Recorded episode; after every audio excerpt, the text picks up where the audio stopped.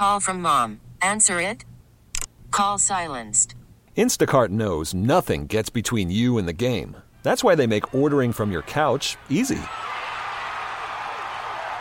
Stock up today and get all your groceries for the week delivered in as fast as 30 minutes without missing a minute of the game. You have 47 new voicemails. Download the app to get free delivery on your first three orders while supplies last. Minimum $10 per order. Additional terms apply.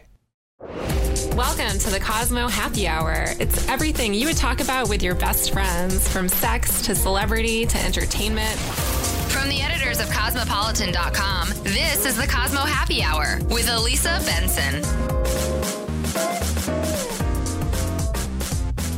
Hey, you know what's over monogamy? About 5% of the US population is non monogamous, and that number continues to rise. 5%, obviously not really actually a huge number, but polyamory is becoming increasingly popular in today's society. We've seen more and more glimpses of it on pop culture, which has actually, I would say, really been at the forefront of sort of exploiting for entertainment value what non monogamous relationships look like. Shows like Sister Wives, even a little bit of a open relationship situation House of Cards, You, Me, Her. Even dating apps like OkCupid now allow you to identify if you are polyamorous or not. But what exactly is polyamory and who's living that lifestyle? Today we are going to dive right into those questions and talk to some polyamorous people. I'm Elisa Benson. This is Cosmopolitan.com's Happy Hour podcast. And today we're talking about polyamorous relationships. Joining me on the panel today is Cosmopolitan.com's senior sex and relationships editor and frequent podcast podcast guest, Ali Drucker. Hi, Ali. Hi, Elisa. I always like feel compelled to slip in that you're a frequent podcast guest. I and, love it. Yeah, and like you're really like an all star here in Cosmo Podcast World. Oh, I thank you. All my dreams are coming true. All your dreams are coming true, as always on every episode. Um, so, Ali, you're the pro on all of these kinds of things. What are some common misconceptions about polyamory? I try to be a pro. I think there's always a lot for people to learn. People define things like these a little bit differently from situation to situation. But I think the biggest misconception is that polyamory is often incorrectly conflated with just having like an open relationship. I even kind of conflated that in the intro. I'm part of the problem. No, not at all. I mean, because those all do fall under the umbrella of non non monogamy, and there people are Which, like, experiencing. try saying that five times fast. non monogamy, non monogamy.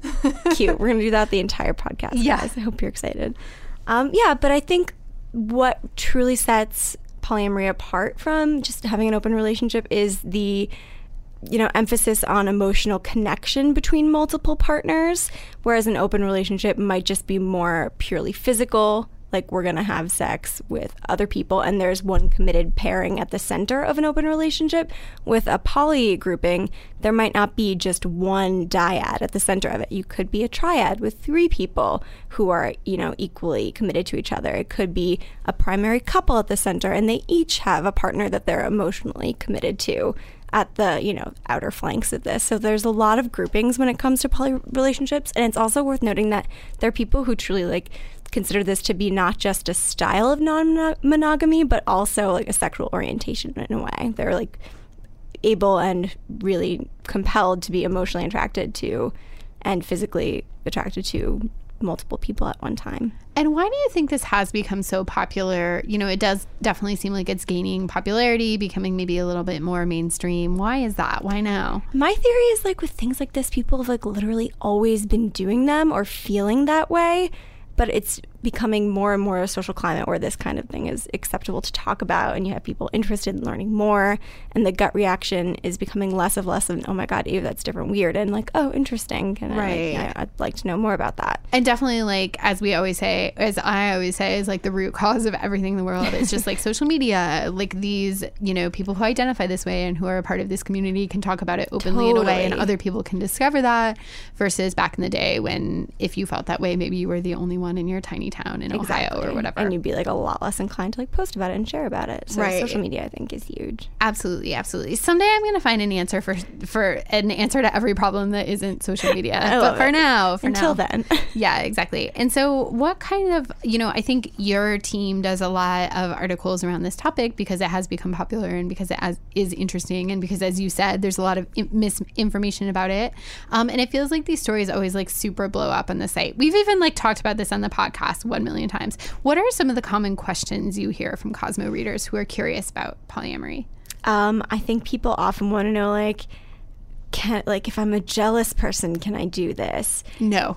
No, just kidding. well, I mean, like, I would probably caution that, like, if you feel inherently jealous and you inherently feel like having a connection with an intimate partner is something that you like really can't share and you know you have those like attitudes of like you tend to think of your partner as like your property. For one you should evaluate that on its own but if you know you feel that way it's probably not something that's for you Right, right, right. So yes, no.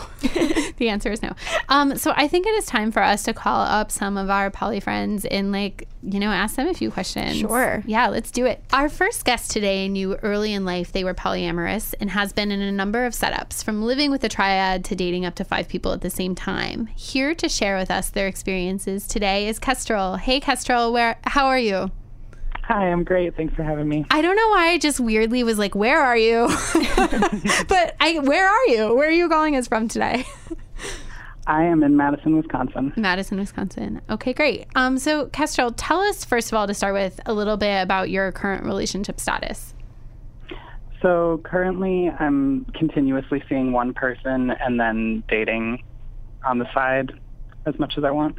Okay, and so how did you first learn about and realize that you were polyamorous? And is that the word you use to describe yourself? Yeah, I do use the word polyamorous. Um, so I've known for longer than most people that I'm polyamorous. When I was still in high school, um, my friends and I would talk about, you know, polyamorous ideas without having that word for them, and we would, you know, talk together and think, you know, is it really an awful thing if I was to have a romantic or sexual connection with multiple people if everyone involved was consenting, and we couldn't really think of a reason why there would be something wrong with that. Um, so I started living my life that way as early as high school. And so you guys were almost like a with a your like highly evolved. It sounds like group of high school friends. You guys were almost like a little like poly think tank. Yes, kind of, yeah. Yeah. And so, you know, y- it's interesting to hear you say before that was even a word people knew you were kind of living that way. What were those early conversations like? Like, I could imagine that would be a difficult thing. You know, it was clear in your mind, but how did you sort of bring that up to partners? Yeah, so I think that a lot of people monogamy doesn't doesn't fulfill all their needs and all their desires. I think that's pretty common even for people who choose to be monogamous their whole lives. Um, people who are like serial monogamists and date one person at a time, they still have they still feel that attraction to other people when they're with someone. Um, or they a lot of people I think experience those kind of like waxing and waning relationships. So maybe you've got a relationship that's kind of fizzling out and a new one that's kind of starting. And for monogamy rules, you would have to kind of draw a line in the sand and fit those things into boxes and, you know, tell that person, like, I don't want to see you anymore and tell this new person that I want to start seeing you. But for polyamory, you can kind of let things move the way that makes more sense. Um, so if there's a relationship that's kind of ending and one that's kind of beginning, those can kind of happen naturally without it being forced. Um, so those were kind of a lot of our conversations where, you know, do I feel like me as a person, can I fulfill all the needs of one other person? Probably not. and Right. can one can one person fulfill all of my romantic and sexual needs? Probably not. Although, uh, just playing devil's advocate here, it is. I mean, that's kind of true of any relationship. Like, my best friend doesn't like fill all my best friend needs, and sometimes I get really annoyed with her. And like, you know, your boss, oh, you know, like relationships are sort of annoying, yeah, fraught. I would say, Yeah, I you know. So, how do you explain that to people? Yeah, I use that example of friends all the time. So a lot of people can like wrap their head around it that way. So a mm-hmm. lot of people will have like, oh, this is my friend who's my confidant if I need to talk about something and bounce ideas, and this is my friend for if I need to unwind and be goofy and silly, and you know, like people have different friends for like different roles. Sure. I think polyamorous people kind of have different partners for different roles. Or I think a lot of it is about breaking down the boundaries between friends and partners as well. Like, we don't need to make things fit into that like aromantic or romantic box. And I think a lot of people can relate to that too. I think a lot of people have like a best friend that they feel this like deep, almost romantic connection with, but that they don't have like a sexual or romantic relationship with them. Right. And I think for polyamory, a lot of people, you know, those boxes don't make a whole lot of sense. And being a little more fluid and breaking those down makes more sense in people's lives. Right, right, absolutely. So one thing before we jumped on the phone with you that Ali brought up that we hear from our readers a lot is sort of like if I'm a naturally jealous person, like is this mm-hmm. kind of setup going to be hard for me? And I think you know, maybe if you're asking that question, this isn't the right setup for you, but I would imagine that jealousy is something that really you know, like how do you sort of deal with that? Yeah, I I think that you know polyamory is right for some people, monogamy is right for some people. I don't think anyone should like force themselves into a life that doesn't fit for them. But I think that a lot of people, even who have that concern, like, but I'm a naturally jealous person, polyamory might still be a good fit for them because mm-hmm. I think so. Poly people made up a, a new word, compersion, and it's the opposite of jealousy. So, and I can use friend examples to help people understand that one too. It's Yeah. kind of like if someone, you know, if your best friend gets to go to a concert that they really want to go to and they're really excited and happy and they're gushing about it and they're telling you about it and it makes you feel good, kind of that like secondhand feel good instead of like jealousy where it's that secondhand feel crappy, Right. you know? Right. So um, poly people still feel jealousy. It's just that I don't think that jealousy is helpful or useful emotion for me to like dig into and give into and like, you know, live my life that way. I feel like it's better for me to, you know, if I have jealous feelings, kind of notice that, think about where that's coming from and maybe set it to the side because I I don't I think living in jealousy is a very negative, difficult, uh, painful way to live.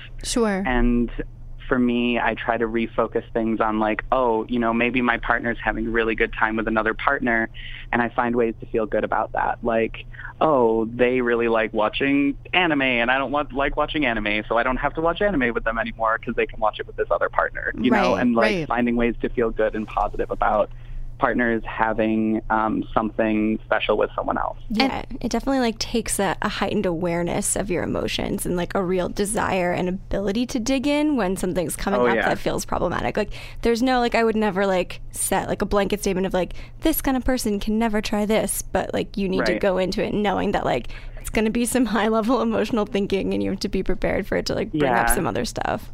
I think that we're taught that jealousy is like normal and natural and default. Like every image Totally. we see of people dating or whatever on television or whatever it is, it's always couched in this deep jealousy.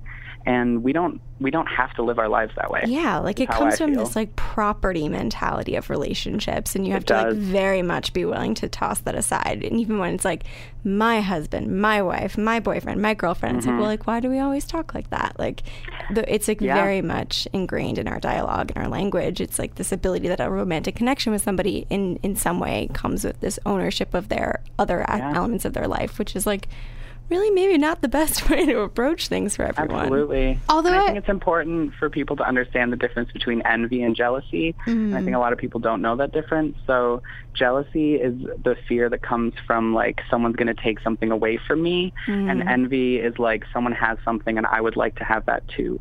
right. So jealousy is like, oh, this new partner is going to take my partner away from me, and envy is like, oh, this my partner got to do something really fun with someone else. I wish I could have done that thing. Right. And Jeal- I think that's an important distinction. Right. Jealousy has that sort of connotation of like your personal relationship being threatened or your personal self being threatened versus envy, which is just a little more like, I want to go to that concert. Yeah, that's a really Right. great distinction. Yeah, that's a really good point.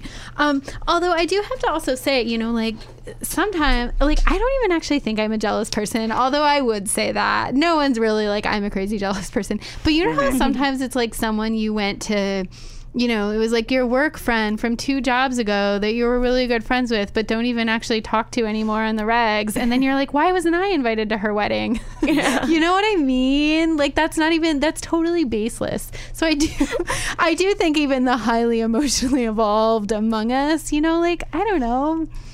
Emotions Oh, are crazy. It's true. Yeah.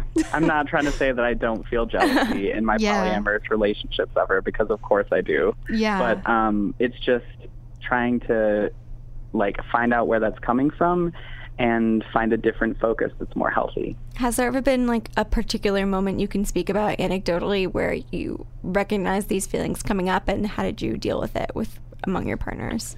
Yeah, there was a time when I was living in a triad. So me and two partners, we were all three of us were dating each other, and all three of us were living together. And um, there were times when I would feel jealous, and I, what usually sparks jealousy for me is if I have a long-term partner who finds someone new, because that new thing is always so like exciting, and there's sparks, and you know, so humans it's easy to crave feel that jealous about. novelty. Um, so what I do if a long-term partner is seeing someone new and I'm feeling that jealousy, I'll usually sit down with them with the long-term partner and say like, this is how I'm feeling. I'm feeling a little bit jealous. Um, that's my problem. That's something that I need to work on. But I would ask that you do blank.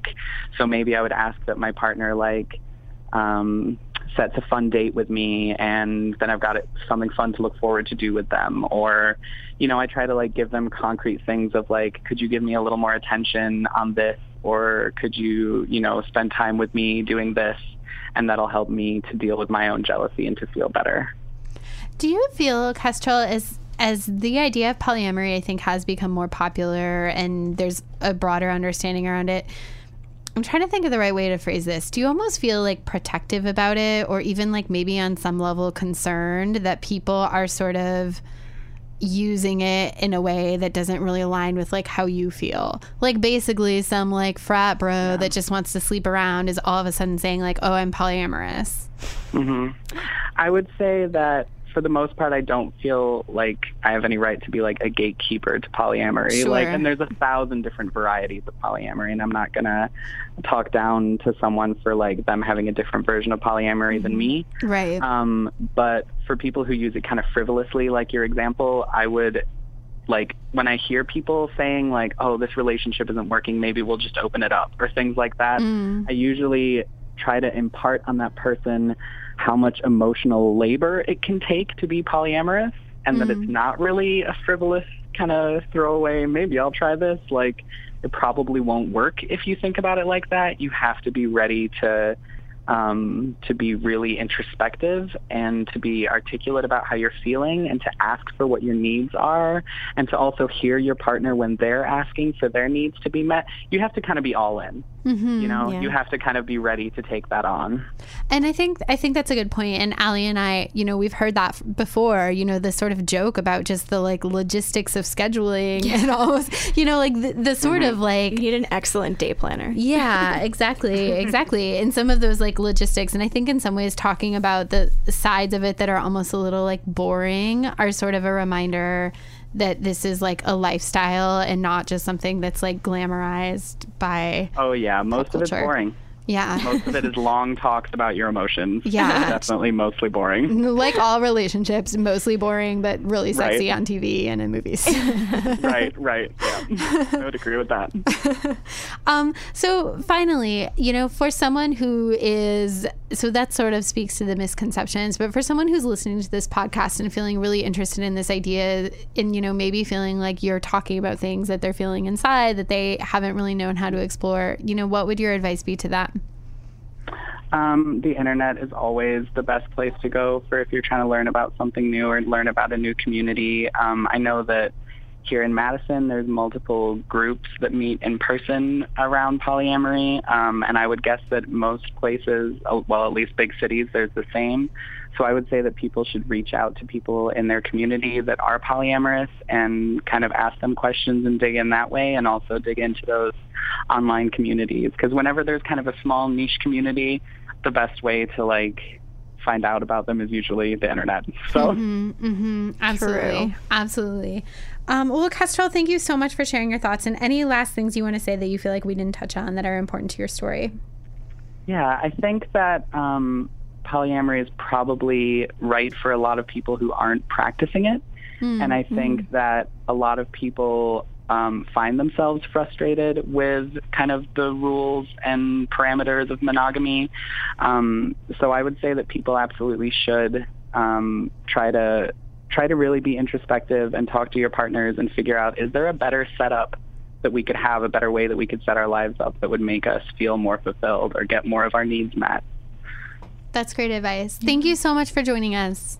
Thank you so much. All right, talk to you soon. Bye bye bye. I am so excited to talk about one of my favorite things to talk about on the podcast. Really quick, that is Blue Apron. Not all ingredients are created equal. Fresh, high quality ingredients make a real difference, so it's important to know where your food comes from. For less than $10 per person per meal, or like in my case, for way less than what you would spend ordering food off the internet every day of your life, Blue Apron delivers seasonal recipes along with pre proportioned ingredients to make delicious home cooked meals. Each meal comes with a step by step, easy to follow recipe card, even if you're a cooking dummy like I am, and pre proportioned ingredients and can be prepared in 40 minutes or less. Check out this week's menu and get your first three meals for free with free shipping. That's like literally free by going to blueapron.com slash cosmo. You will love how good it feels and tastes to create incredible home cooked cooked meals with blue apron. So don't wait. That's blueapron.com slash cosmo. Blue apron a better way to cook Welcome to Play It, a new podcast network featuring radio and TV personalities talking business, sports, tech, entertainment, and more. Play it at play.it. Now we have on the line Dedeker Winston, a relationship coach, author of The Smart Girl's Guide to Polyamory, and host of the educational polyamory podcast Multiamory, which she co hosts with Emily Matlack and Jase Lindgren, all on the line today to give us the lowdown on the ins and outs of polyamory. Welcome, everybody. Hi, thank you. Hi. Hi, where are you guys all? here? Yeah, where are you guys all calling in from? Uh, I'm Hi. in Seattle right now visiting my mom while she's having knee surgery. Oh, I hope she's okay. Speedy recovery. Yeah. Uh, the rest of us are in Los Angeles. Normally, we're all three of us based out of Los Angeles. Okay, great. Well, thank you guys so much for joining us today. We've been talking all about polyamory on the podcast. Um, and first, to start with, um, Dedeker, can you explain to us how you met Emily and Jase? Oh yeah, that's a that's a tale and a half. We're ready. Yeah. so, so I had been in a polyamorous relationship uh, with this guy Brad for probably like a year and a half or two years, and um, my boyfriend Brad went on a date with Emily, um, and Emily was in a relationship with Jase. The two of them were living together, and so it was through my partner Brad dating Emily that I ended up meeting Jase and dating Jase as well. Okay. That's probably like the easiest, most simple version of the story. Right. Yeah. And now Brad's like out of the equation. Yes. Poor Brad. Essentially, his loss. but eventually Dedeker and I also started dating uh, during that time. So all three of us were dating at the same time. Okay. And so do you do you consider yourself a thruple? Well, no. so, first, first of all, I've never personally used that term to describe any relationship I've been in. Same. Uh, it's, for some reason, I don't love it, but uh, it is a term people use. But no, because the three of us are actually no longer all three in a romantic relationship. Okay. Uh, we were for a while, like Emily said, um, but over the course of the two and a half years since we started doing our podcast, uh, you know, relationships have changed. Like you said, Brad is no longer in the picture, and also Emily is no longer romantically or sexually involved with either of us, of myself and Dedeker. Okay. Um, but we've all stayed very close, like emotionally very close, and obviously have still done the podcast together. And and we still also all three of us still have multiple partners as well. Yeah. Okay. Um, I want to unpack all that for a second, but sort of broadly related to that, I feel like, you know, one of the things that's been a great experience for Ali and I on today's podcast and also other episodes that we've done is all the amazing people we've talked to and how open everyone that we've spoken with in the poly community has been about sharing their experiences and talking about their relationships because there can be a lot of confusion about it. Mm-hmm. But you and you guys, you know, all host this podcast, which, as we said in the intro, is educational on purpose. But I feel like there's such an element, since this is a little outside of the mainstream for some people, an element of needing to explain it. And do you guys just find that you have to like explain all the time the sort of, you know, how you identify, the sort of logistics of your relationship? I mean, I just imagine that must get very tiresome.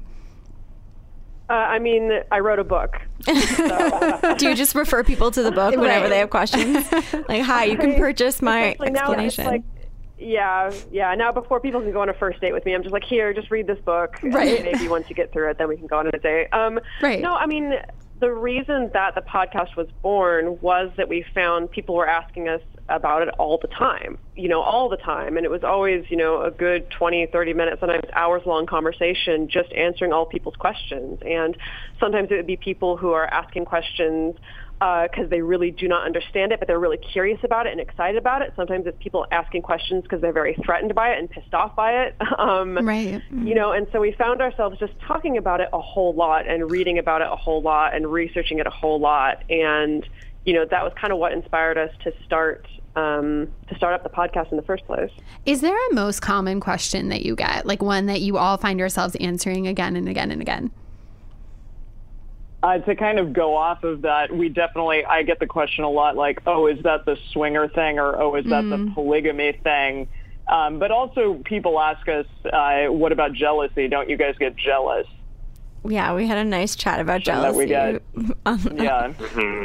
Yeah, um, Ali actually, it was funny because when I was asking Ali, who covers all sorts of these issues every day for Cosmopolitan.com, what are readers asking about polyamory, and she mentioned that that was a big thing that we hear from readers a lot is asking about, mm-hmm. don't you mm-hmm. get jealous, or like, totally. is this yeah. not for me if I'm a jealous person? Mm-hmm. And was that a question or a statement? I was just, just little, talking. A little both. um, so, for each of you, um, you know, how did you realize that you identified as polyamorous?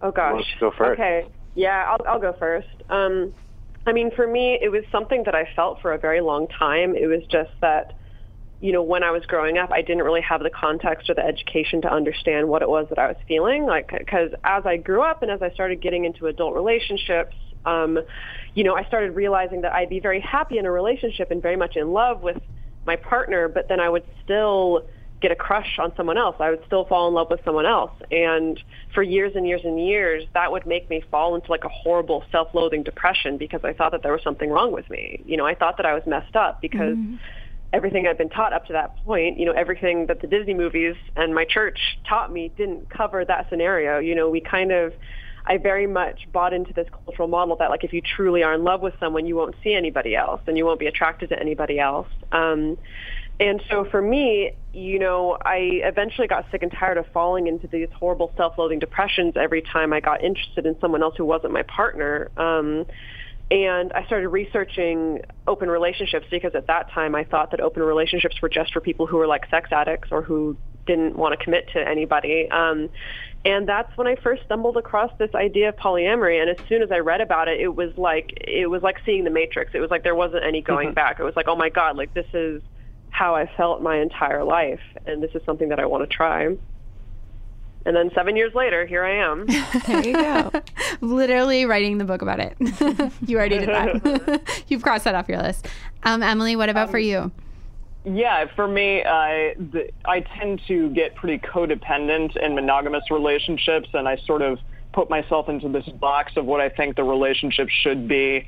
Uh, and then it, it sort of makes all of the other facets of myself fall away. And for me, polyamory has been such an eye-opening and really incredible experience because I'm able to sort of share and mold and see these different parts of myself within whomever I'm having a relationship with or whomever I'm with at the time. And uh, it allows me to sort of be a fully actualized human being and a fully realized person. And that's, um, that's been one of the most profound things about it for me you know, I don't have to just be like, well, I'm only with you, and therefore I've got to do everything, you know, that is what you want me to do or what you want me to be or what I think that you want me to be. Um, so it's it's just been uh, it's it made me grow in ways that I never thought possible. I think that's a really good point. And you use the word codependence, and maybe that was something you struggled with in past relationships. But I think even people that don't think of themselves that way, like we all bend in relationships. It's kind of Absolutely. it's kind of natural. And so um, when you're with one person in a, a monogamous relationship, you're always always bending for them and i could see how having multiple partners would give you a different perspective on your identity in a relationship Yeah, you're gonna have to keep holding on to more of yourself if you know you have different outlets for it. Yeah, for I've sure. also found that, like like you were saying, that I think we do tend to limit ourselves sometimes in relationships, or like you said, change ourselves for that relationship. right But I think that that also can be a positive thing. Where I've definitely had, you know, in the past in monogamous relationships, where maybe I learned about a whole new hobby or a whole new thing I like to do or a new way of communicating that I hadn't before. right And in polyamory, you don't have to stop learning those sorts of lessons. Like you have a lot more of those opportunities to change also in positive ways and Right. grow with your partners and allow them to bring out different sides of you. That's a good point. Just clarifying that sort of bending and changing in rel a relationship can be growth. It's not always necessarily like sacrificing a piece of yourself. Yeah, that's, Yeah, a, that's a good point. That's a good point. Um, what were your experiences like for any of you, or or maybe whoever has a story with you know telling your family? Because and part of the reason I'm asking is because like I'm someone that does not like to discuss any part of my relationship or love life, you know, with my parents. But I think if you have something that's outside of the norm, especially for people of an older generation, I could imagine that would be challenging. Uh, yeah, for me, I mean, I'm very, very close with my mother, but I was uh, actually born out of an affair. My mother and father, my father was married, and he and my mother had an affair, and I came out of that. Um, however, for whatever reason, just I think because we're taught uh, that monogamy is sort of the way to go. When I brought up to her, like, hey, I want to do this thing and be polyamorous, and I'm dating multiple people, including Jase, you know, who I was living with at the time um, she was very upset by the whole thing. Uh, and it's it's been you know me doing this podcast and really talking about relationships and moving forward uh, that's caused her to be okay with it. Um, at the time, she was like, "Well, you don't have any conviction about it," and I think now because I have shown all the conviction by being out to the world, uh, I think now she's very okay with it and very pleased. And and I would of course every time it's your mother that's going to be a different personal reaction but I would assume that's sort of also a common re, you know a common reaction this idea of like you don't have any conviction Yeah, or just a phase. yeah um Yeah, it was when I when I told my mother. Um, I mean, it was a very difficult conversation. You know, my because you know I, I had spent like already a number of years being so open and out to the people around me, like to the people in my peer group. But then, you know, when it came to the idea of actually talking to my mom about these things, I was just terrified. Um, and when I finally told her, you know, it was difficult and she was upset. And she said to me, uh, you know, this isn't what I wanted for you, for your life. And, you know, I told her, I was like, you know, actually, like the things that you want for me, like having someone who's caring for me and having love and having affection and having trust and security and stability, like I actually do have those things. They're just kind of in a different package than maybe what you were envisioning. Um, but the big thing that that really changed her mind was when she finally actually got to meet my partners. And it wasn't too long after I, I came out to her that she actually came down and visited and got to meet more than just one of my partners. And I think for her, getting to actually meet the people that I'm dating and seeing they're not like weirdos or freaks and they're not people who are like nefariously trying to take advantage of me when they realize that oh no these are actually good people who love my daughter that that changed her tune a little bit. And Jase what about for you? So uh, for me, I, in terms of my family, I had, like, they were all super cool about it. Um, you know, like like my brother is monogamous and and still still is monogamous. But when I told him about it, he was like, "Oh, actually." You should check out this book, and it was Sex at Dawn, which is one of the big polyamory books out there. Uh, but he's like, oh, you should check this out. My girlfriend read this in a sociology class, or you know, something like that. Right. uh, my family was really supportive. I have found, however, that uh, that women who I date, their families are not always so positive to me.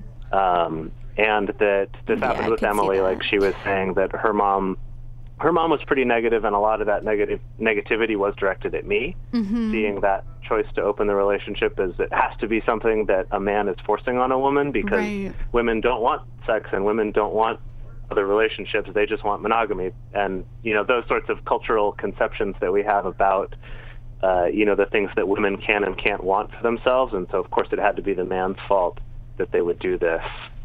Um, so that's kind of come up for me in a number of relationships is that assumption from their parents. Yeah, I could definitely see you? that. Which is actually which is actually interesting because statistically the numbers show that actually women are more likely than men to ask for an open relationship. Yeah, and like also more likely to cheat in general. A lot of research shows that too. Uh, Yeah. yeah. Yeah. Um, that sorry, I'm just like my mind is Mind turning over. blown. My mind is blown.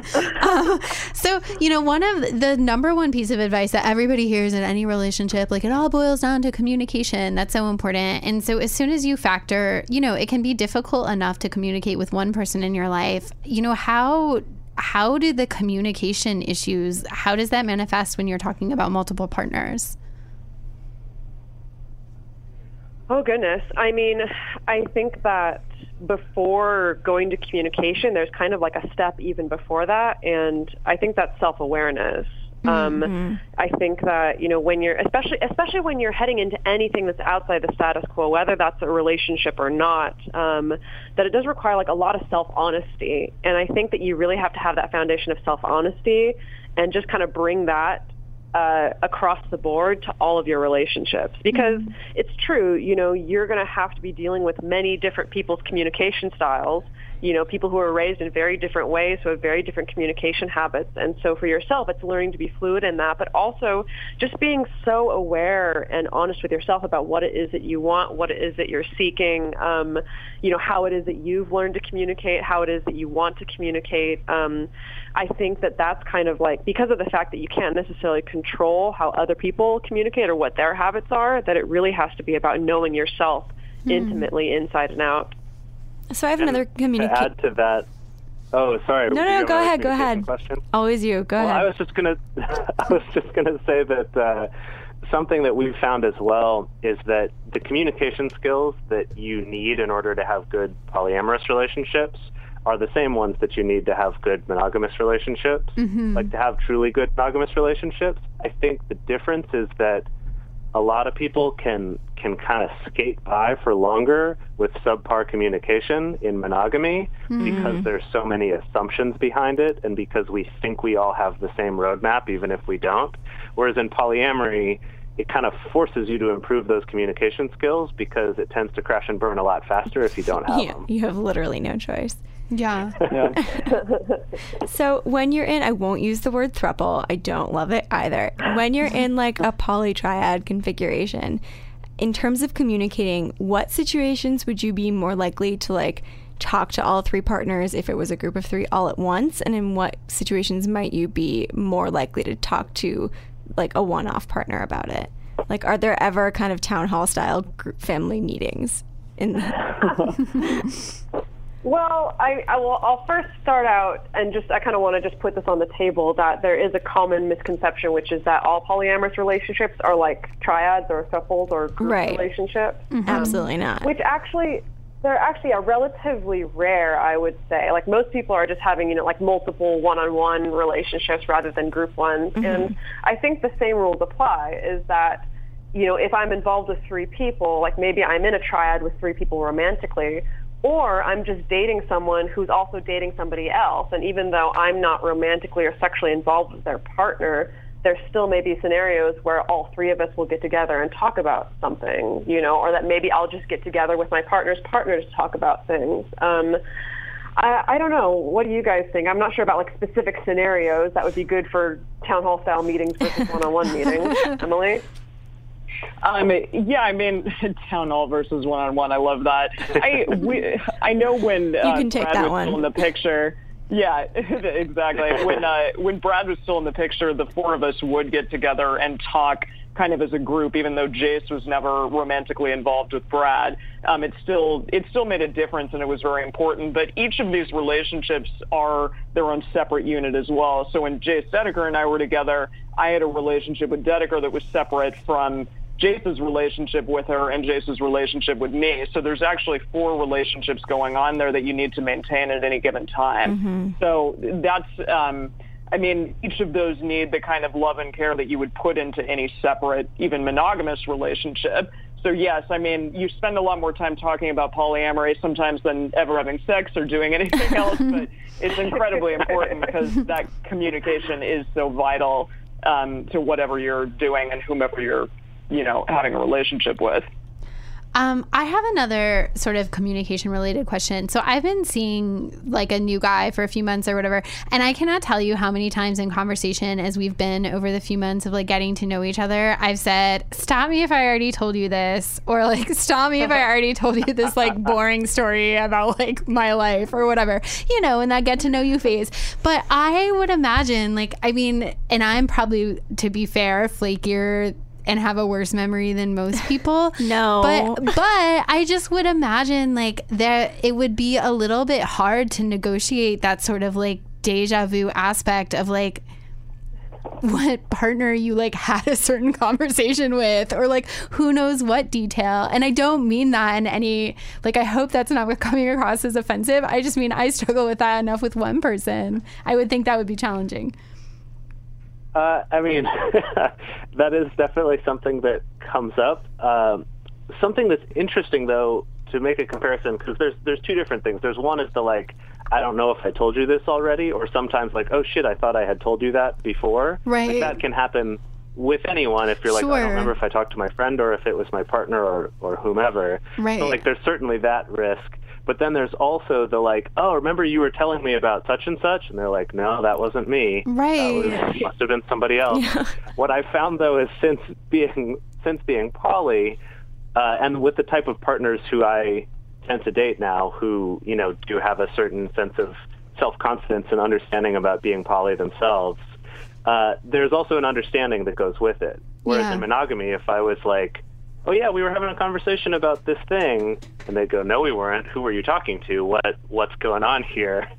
Uh, as opposed to in polyamory, they're like, oh, haha, you were probably talking to Dedeker about that, or oh, you were probably talking to Emily or whomever.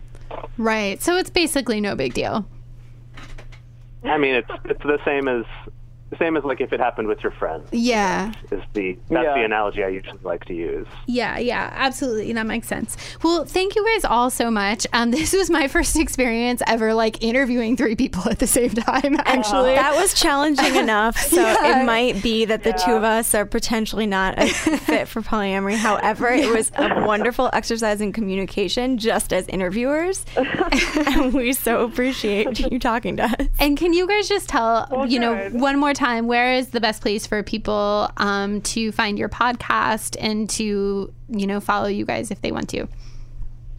Yeah, definitely. So the podcast you can find on iTunes, you can find on Stitcher, you can find on Google Play, anywhere where fine podcasts are sold. Um, you can go to multiamory.com. That's M-U-L-T-I-A-M-O-R-Y dot com.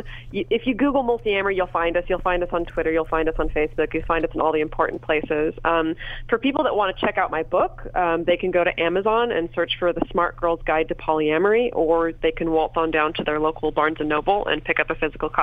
Um, is there anywhere that I neglected to tell them about? I think if you go to multiamory.com, you'll be able to find all those things too, because we link Yeah. to everything from there. It's all there, multiamory.com.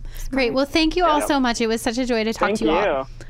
All right. Bye, Great. Thank you guys. so much. Bye. Bye. Thank you. So, Ali, I feel like this was a super fun episode. I loved all the people we talked to, such smarties with such interesting perspectives to share. And I felt a little bad because I know I was sort of like asking them all the same questions. They've probably been asked one million times over. But I just want to thank all of our guests for like responding so graciously and for understanding that this is not something everyone knows a lot about. Yeah. So many misconceptions. What did you take away from today's episode? Um, you know, I think it's always really fascinating to hear people talk about like the mundane ways it plays into their day to day life, especially when it's, you know, a style of, you know, love that I'm not as familiar with personally. Right. I also like that it's like kind of follow your gut. Like if you know monogamy really works for you. Right. Like, you know, and this might not be like your jam, but like if you do have a maybe jealous personality, there is still like ways to work around that if you think you might also be interested in polyamory. So there's never like a hard no, never, which is nice. Right. I thought one thing that hasn't come up in any of our past podcasts that we've done that have sort of touched on this top- topic that Jay said that was really interesting is about how a lot of the women he dates, their parents sort of struggle with that. Totally. And that totally makes sense to me. We always want to, we always, you know, the, this sort of idea that like the man is the player. I think, and the, the girl wants like romance and the white wedding dress. You know, I think that's a very common societal notion, and I could see how for parents especially, he would really um, sort of face some friction there. But that was interesting. Yeah, that was.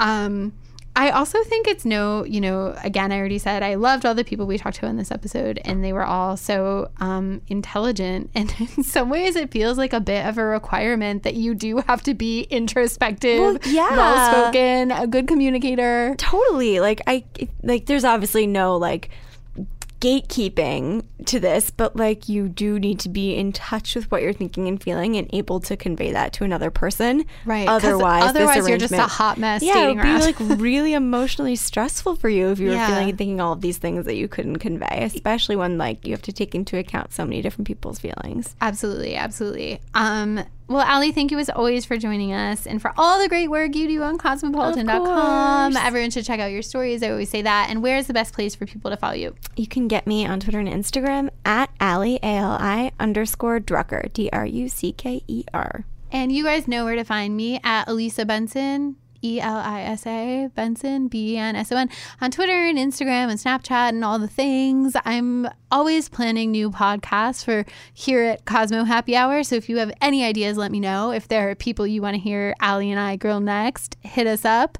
And as always, thank you guys all so much for listening and for sharing and for rating and for liking and doing all those podcasty things. I will see you guys next week. Bye.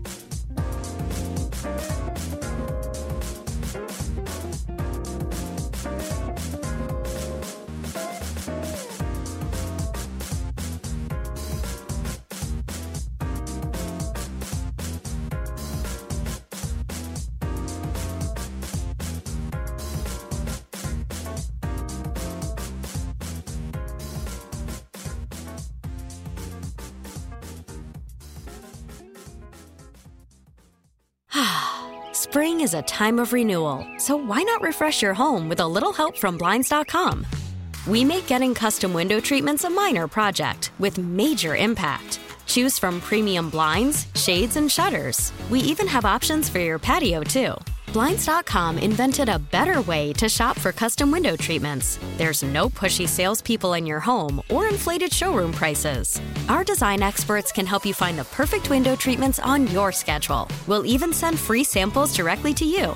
Plus, we can handle the measuring and installation for you. Unlimited window treatments installed for just one low cost. And with Blinds.com, you'll always get transparent pricing, no hidden fees. Our free shipping and 100% satisfaction guarantee can put the spring back into your step and into your home, too. Shop Blinds.com right now and save up to 45%. Up to 45% off for a limited time at Blinds.com. Blinds.com. Rules and restrictions may apply.